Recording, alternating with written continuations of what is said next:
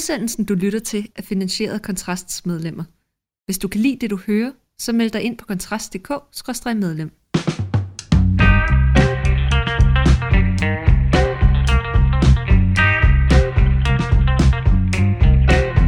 Så er vi i gang med ugens sidste fyraften med undertegnet Mikkel Andersen og ved den anden mikrofon Rasmus Ulstrup. Og i dag der skal vi snakke om et emne, der fylder temmelig meget på den danske dagsorden, men forståeligt nok endnu mere på den svenske dagsorden, fordi i, i løbet af den sidste øh, måned, som jo som bekendt ikke er slut endnu, der er 11 mennesker blevet dræbt i bandekonflikter af tre mennesker alene natten mellem onsdag og torsdag på mindre end 12 timer. Og det er for at sætte det lidt i kontekst, det er nogle, nogle fuldstændig vanvittige høje tal. Øh, Sverige ligger efterhånden markant højere end, øh, i forhold til skuddræbte, end øh, alle de øvrige skandinaviske lande til sammen gør. Og, øh, og hvis man sådan skal se på historisk på det, øh, så kan man sige, at i, i den, øh, den danske afdeling af det, vi kender som den store nordiske rockerkrig, der altså var i midt-90'erne, øh, og folk husker måske dem, der i hvert fald har alderen til de missiler, der blev affyret mod Hells Angels klubhus øh, og så videre, der døde i alt fem mennesker. Så vi taler om nogle, nogle voldsomt meget høj, øh, højere øh, antal skuddrab, end, øh, end hvad vi historisk har set. Og det er vel næsten ikke for meget at sige, at øh, øh, Sverige er jo ved grundlæggende, i hvert fald i kriminalitetsmæssig henseende, at være øh, et, et, et radikalt andet land, end hvad vi har været vant til at opfatte det som. Ja, det må man, det må man sige tre, øh, tre drab på 12 timer, og 11 drab i, i september måned øh, alene i, øh, i Sverige. Det er jo, det er jo ikke overraskende. altså, altså forstået på den måde, at det havde man jo ligesom godt, godt set komme, når, øh, når man åbner portene for så mange tusinder, og er der 100.000 af mennesker fra en kultur og en baggrund, hvor man åbenbart har nemmere ved at skyde hinanden, end, øh, end, end godt er. Øh, det er interessant at se, jeg synes, at det er at se dem på bagkant. Ikke? Nu, har, øh, nu har deres statsminister, ham Ulf Christensen, han har, han har varslet, at nu skal der gøres noget ved. Der har været politisk naivitet. det er bedre sent end aldrig. mm. øh, og, og nu begynder de at indføre nogle af de ting, som, øh, eller det har han foreslået i hvert fald, som man jo har haft i Danmark i efterhånden mange år for at gøre, for at gøre noget ved det. Øh, det er sådan noget som dobbeltstraf for besiddelse af våben, og øh, man skal kunne komme i forvaring, og øh, øh, ungdomsfængsler, sådan så at man holder unge væk fra banderne, øh, og alt muligt andet. Ikke? Alle de der ting, vi ligesom har prøvet i, øh, i Danmark, og, og, og indføre gennem tiden. Visitationszoner, hvor man var jo, hvad hedder det, kropsvisiterer uden, uden øh, grund, og alt muligt andet. Spørgsmålet er jo bare, om ikke det er for sent. Altså, jeg, jeg var jo i Stockholm her i sommer, og det slog mig, og det er der, jeg synes, der kan være et dilemma, det er, at det slog mig, hvor skønt Stockholm var som by. Fordi at der grundlæggende ikke var nogen. Altså det lyder måske meget groft for den pæne lytter derude, men det var meget... Det, det slog mig, hvor rart det var at være i Stockholm, fordi at der grundlæggende ikke er nogen øh, indvandrere inde i byen, hvor man går rundt. Altså det er en enormt fredelig, øh, altså, øh, heteronom øh, befolkningsgruppe øh, inde i Sverige. Og det er jo fordi, de bor i deres store enklaver, øh, eller ghettoområder, som jo nærmest er, er halvstore provinsbyer, der så ligger uden for storbyerne, hvor det så er totalt, det ved du bedre end mig, Mikkel, sådan mere talmæssigt, hvor det jo så til gengæld er, er fuldstændig fortabt øh, derude. Øh, Ja, altså man kan så. sige, at Stockholms geografi er jo sådan lidt anderledes end den danske, fordi mange af de større byer, altså der er det jo sådan ligesom, der har vi den her ting, at, at i de vestlige dele af de store byer, øh, i hvert fald Aarhus og København, jeg ved faktisk ikke om Odense ligger vest eller syd for byen, men, men øh, altså det er ligesom der, man har de store, de store indvandrere, sådan populationer koncentreret. Øh, men det er sådan ligesom i, hvad kan man sige, i direkte forlængelse af det, og, og en del, ikke alle, men en del af de store øh, sådan indvandrere, ghettoområder omkring Stockholm, de ligger langt ude af, af det, man kalder T-banen, altså deres metrosystem i Sverige, ude omkring sådan noget Husby og Ukala og forskellige andre, øh, omkring andre forsteder, der ligger meget isoleret. Så det er sådan en, øh, det er sådan en anden måde, øh, hvad det hedder, øh, øh, demografien er, er skruet sammen på, og, og, og det er jo rigtigt nok, at hvis du går inde på nogle af de fine malmkvarterer inde i, øh, i, i Stockholm, jamen altså det, de indvandrere, du vil se der, er, er altså det vil være en, en, en indisk IT-ingeniør eller sådan noget, øh, men, men man kan sige, den her sådan hvad skal vi kalde det, øh, den etniske underklasse, vil, vil, vil, vil du i hvert fald ikke i, i store dele af sådan det, det centrale Malmø se så voldsomt repræsenteret øh, på den her måde. Ja, og det giver jo øh, en tryghed for dem, der er der, men det giver tydeligvis også frit slag. Altså det giver tryghed for dem, der render rundt i, øh, i Stockholm, men det giver tydeligvis også frit slag til, at, øh, at det kan gå helt fucked. Øh, de andre steder, når man har skaffet så mange mennesker ind til at bo et grundlæggende øh, proppet sted, hvor de sætter svensk lov og orden ud af, ud af ret. Man skal jo ikke være bleg for at tro, at det her det også kan ske i Danmark. Og det er jo derfor, at det er så vigtigt, at det vi ser i Sverige er noget, man tager alvorligt. Fordi det er jo ikke... Sverige er grundlæggende ligesom Danmark. Altså sådan kulturelt, øh, uddannelsesmæssigt og økonomisk osv. osv. Den eneste forskel er bare, at de har flere, end vi har. Ja, det, øh, det tror jeg. I, altså, der er flere øh, øh med, med, med, hvad kan vi kalde det, ikke-vestlig baggrund, og så tror jeg også, der straffelov spiller en rolle, fordi man skal huske, at der er åh, nu kan jeg ikke min demografi så præcis, men der er vel omkring dobbelt så mange fra, fra sådan det, vi kan kalde Stormellemøsten i, i Sverige øh, i forhold til Danmark, og det, det kan faktisk godt være, at det er mindre end det. Det, det, det, må jeg det kan jeg simpelthen ikke huske på stående fod. Men der er omkring 10 gange så mange bandemedlemmer. Øhm, så, så, så du har nogle udfordringer, som, altså, hvor man kan sige, at det, det er ikke kun, men naturligvis antageligvis også er en funktion af antallet, men der er nogle andre faktorer, der er på spil også i Sverige. Ikke? Mm, mm. Og der skal man være øh, meget påpasselig med den her midterregering, vi har, om at blive naiv i forhold til udlændingepolitikken. Altså vi har jo snakket om tidligere, hvordan at det nogle gange kan virke som om her det seneste stykke tid, at udlændingedebatten er blevet nulstillet, at man ligesom har glemt, hvad det er, vi har diskuteret de sidste 20-30 år i udlændingepolitikken, fordi den ligesom er død som sådan en, et emne, der kan rykke vælgere rundt. Men, men det, der sker i Sverige, er jo, er jo meget levende og meget øh, øh, realiserbart i, øh, i Danmark også, hvis ikke det er fordi, man bliver ved med at have et konstant blik for de udfordringer, der er øh, med den etniske øh, mellemøstlige og afrikanske indvandring til Danmark. Og derfor så går det simpelthen ikke, at vi begynder at slappe på det. Altså det går ikke, hvis danskerne begynder at få den idé om, at vi er så at sige kommet, kommet godt og gelente ud af de problemer, og nu kan vi så begynde at, at resette hele vores udlændingepolitik, fordi vi har jo ikke nogen problemer her i Danmark, fordi så skal man altså bare kigge til Sverige og se, hvad konsekvenserne de kan være.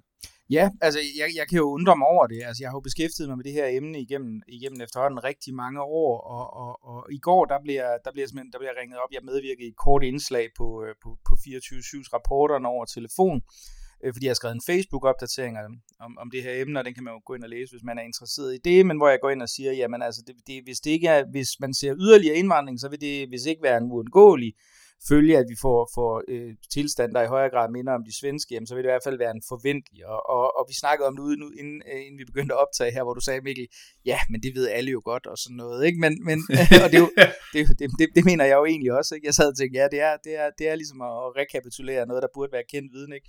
Men når vi så går i gang med interviewet, så det første spørgsmål, jeg mere eller mindre har stillet, det er sådan om, jamen, hvordan kan jeg sige, at der er en, altså at, at der ligesom mere indvandring fører til mere bandekriminalitet, og, og, og det er ikke, jeg vil ikke hænge journalisten ud, det, det er et fint spørgsmål, det er også et, som er fint til at samle op i forhold til, at jeg kan præsentere mine argumenter over for lytteren.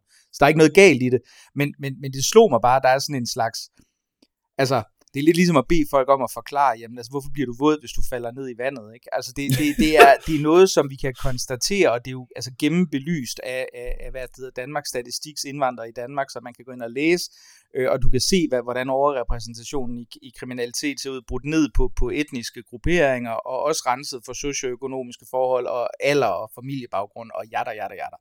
Altså, det er sådan helt banalt, ikke? Men jeg kan godt føle nogle gange, at det er ligesom om, at Øh, og det, der, der kommer vi jo nok tilbage til Dansk Erhvervs øh, forslag om at få de her 50.000 ikke-vestlige øh, arbejdsmigranter til landet, ikke? At, at det er ligesom om, at vi, vi, vi, vi, vi altså hukommelsen er sådan, det er sådan guldfiskagtigt, ikke? Nå, nu har vi mm. været en tur rundt i guldfiskebowlen, og så, kan vi, så har vi glemt, hvor det egentlig var, vi startede, og så kan vi jo prøve igen, ikke? Altså, hvor man sidder og tænker, jamen, altså, synes vi, det gik så, så, så fantastisk godt at få, at få øh, øh, måske i omegnen af 20.000 arbejdsmigranter til, med, med tyrkisk, pakistansk og jugoslavisk baggrund til landet i, tilbage i slut 60'erne og 70'erne. Ikke? Det, det gjorde det jo tydeligvis ikke. Det var det, der førte til de store integrationsproblemer øh, til at starte med i Israel og Vestegnen og så videre. Ikke? Og nu sidder vi kunne hjælpe med og skal, sådan, og skal genopføre den her debat. Og det, det, er jo, det, er jo sådan en, altså det, det er jo sådan en kilde til, til, til, til oprigtig, altså selvfølgelig, der er selvfølgelig en farvelse, men også til en oprigtig undren over, hvordan, hvordan kan det her lade sig gøre, ikke? Jeg tror du ikke, det kan have, det kan have noget at gøre med, har jeg tænkt, at vi, øh, det er som om den der terrorbølge, der svømmede ind over Europa i nullerne og start 10'erne, den er ligesom forsvundet. Altså der er ikke længere koncerter, der bliver sprunget i, øh, i luften, eller masse skyderier i Frankrig, eller Tyskland, eller England, eller andre steder.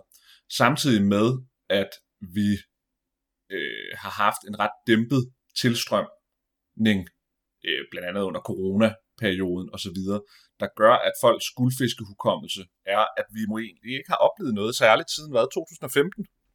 Jo, det... Der har kunne få den dagsorden op at stå, ikke? Og det er så otte år siden nu.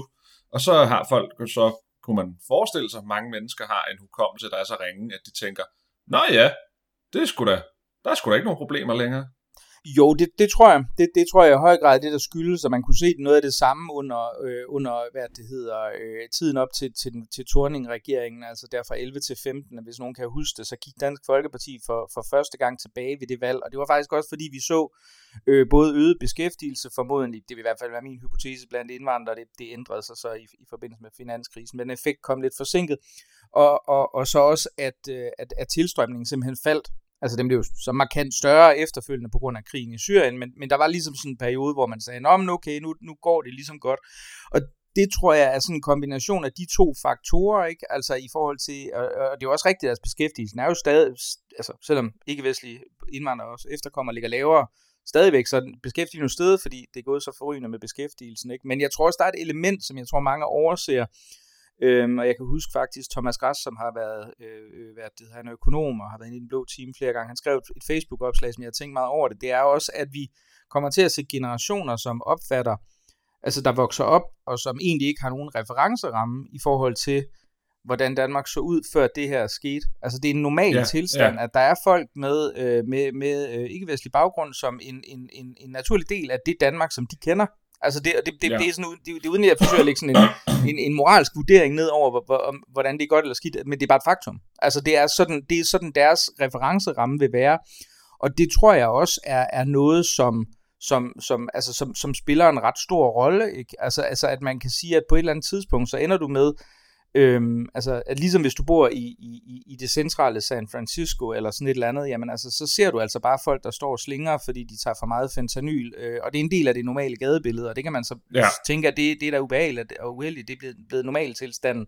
Men på samme måde, og, og, og på godt og ondt også, ikke? Altså man kan sige, så, så, så er du bare vant til, at, at det, det Danmark, som du kender, og det, du, det der er din referenceramme, jamen det er altså et, hvor, hvor indvandringen har sat en ret, et ret stort præg på det, ikke?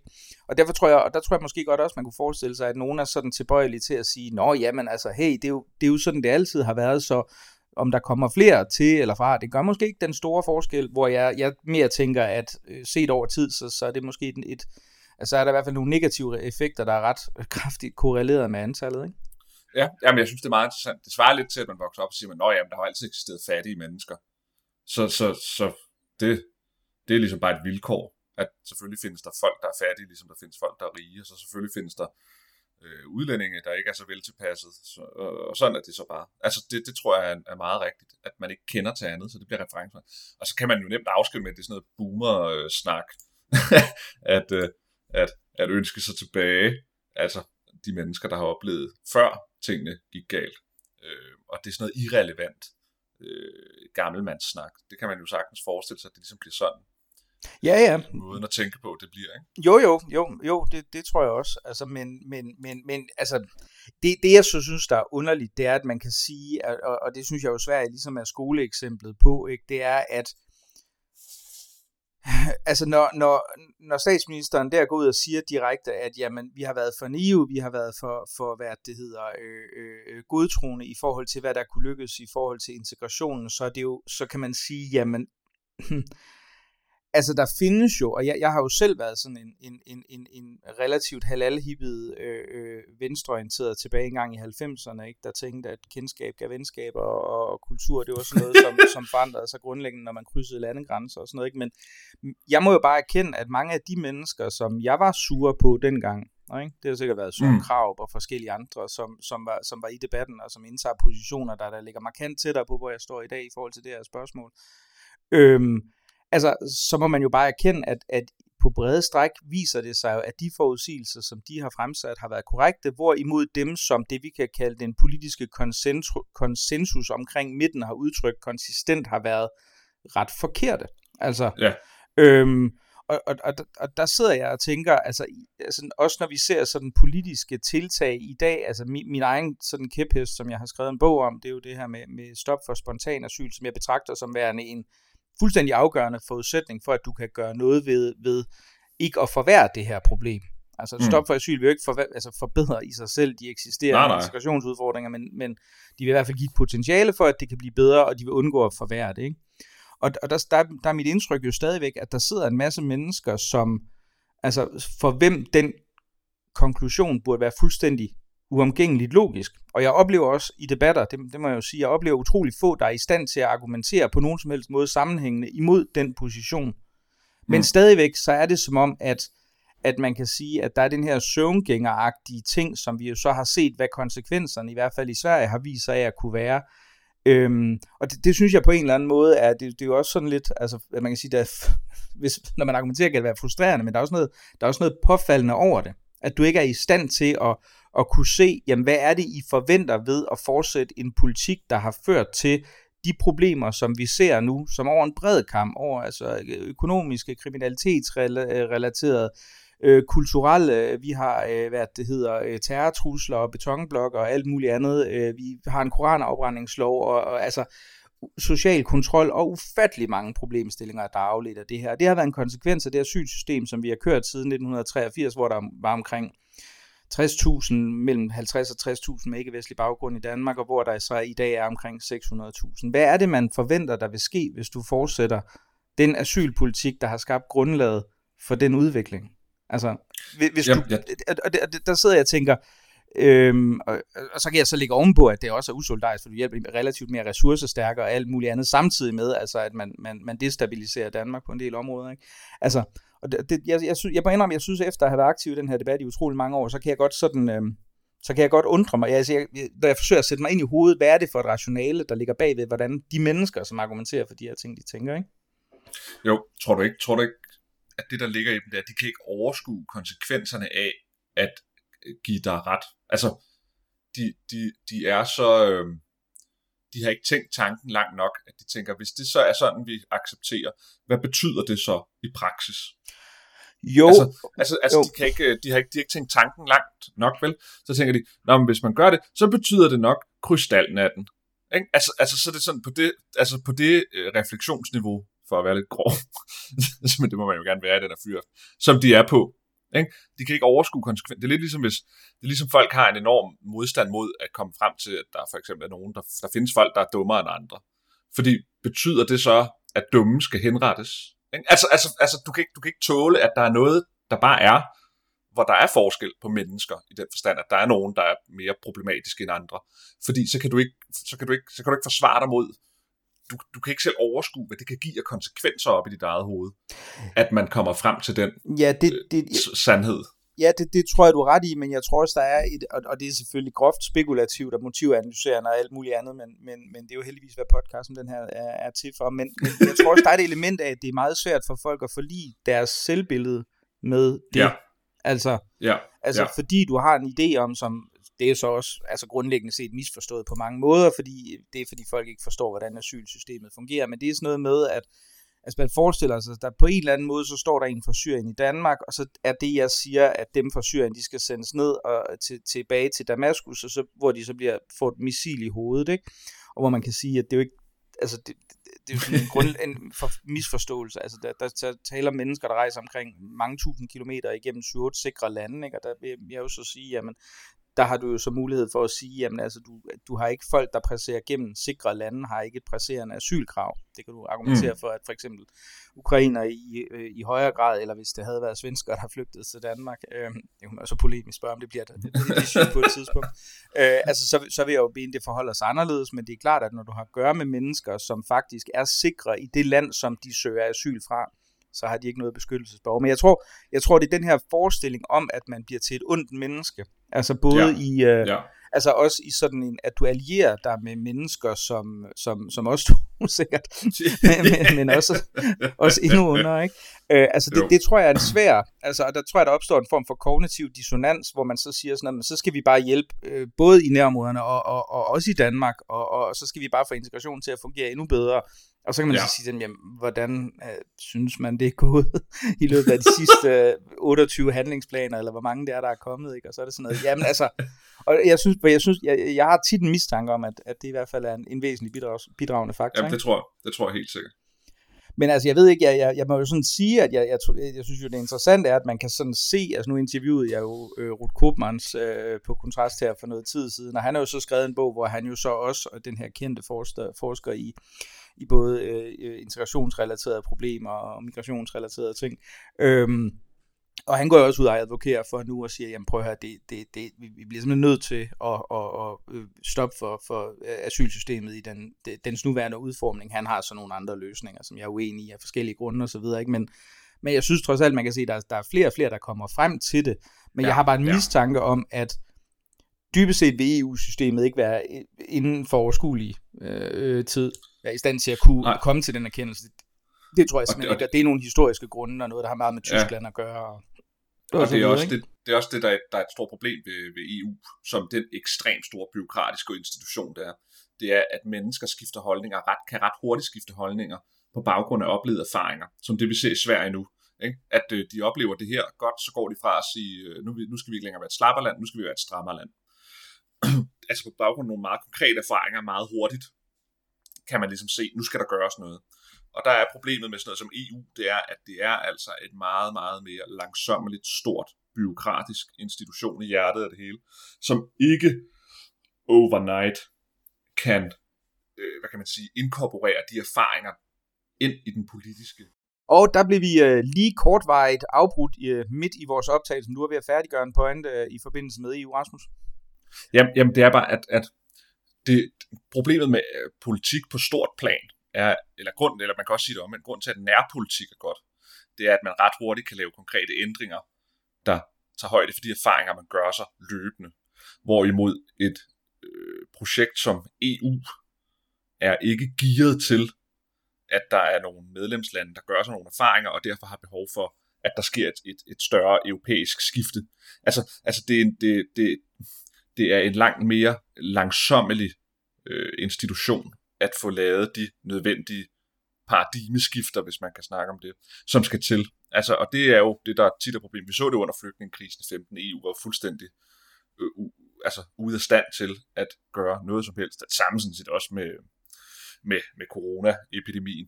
Altså de her pludselige øh, behov for, for ændring politisk er EU simpelthen ikke givet til at foretage.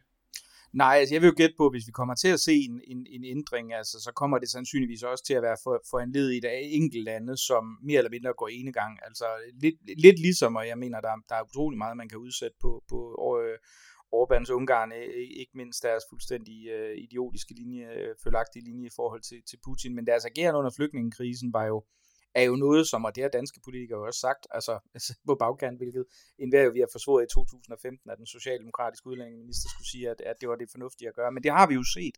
Og jeg tror, det er den slags ting, vi, vi, vi sandsynligvis vil, vil komme til at, øh, at opleve på et eller andet tidspunkt, at der simpelthen kommer til, også fordi den folkelige opbakning til Øh, et stop for det her er i en lang række EU-lande virkelig, virkelig stor. Så jeg kunne godt forestille mig, at hvis vi ser nogle lande, og det, det ironiske vil selvfølgelig være, hvis det var Sverige, der endte med at blive det omvendte foregangsland i den her scene, og så gik ind og sagde, jamen prøv at høre, vi kan ikke behandle flere asylansøgninger, vi har simpelthen for store samfundsrelaterede problemer, så af hensyn til statens sikkerhed eller et eller andet, så suspenderer vi øh, øh retten til at søge øh, spontan asyl øh, eller noget i den stil. Og det, det, det vil være den slags, den slags udviklinger, kombineret med også intern EU-opbakning, formodentlig fra en række EU-lande om. Lurer mig om, Danmark kunne også godt være et af dem. Det, det kunne jeg godt forestille mig, at vi være noget, der på et tidspunkt vi kommer til at ændre noget. Men før vi ser det, så er jeg nok skeptisk, fordi Ursula von der Leyens plan i forhold til Italien virker. Altså det er jo bare mere det samme, der ikke har virket, som man så øh, øh, betoner i højstemte vendinger. Ikke? Så mange var ordene i dagens udgave af Fyraften, den sidste for denne uge, men vi er naturligvis stærkt tilbage øh, på mandag igen. Mit navn det er Mikkel Andersen, og Rasmus Ulstrup er den anden, øh, ved den anden mikrofon, og som altid, så vil jeg sige tak, fordi du lyttede med.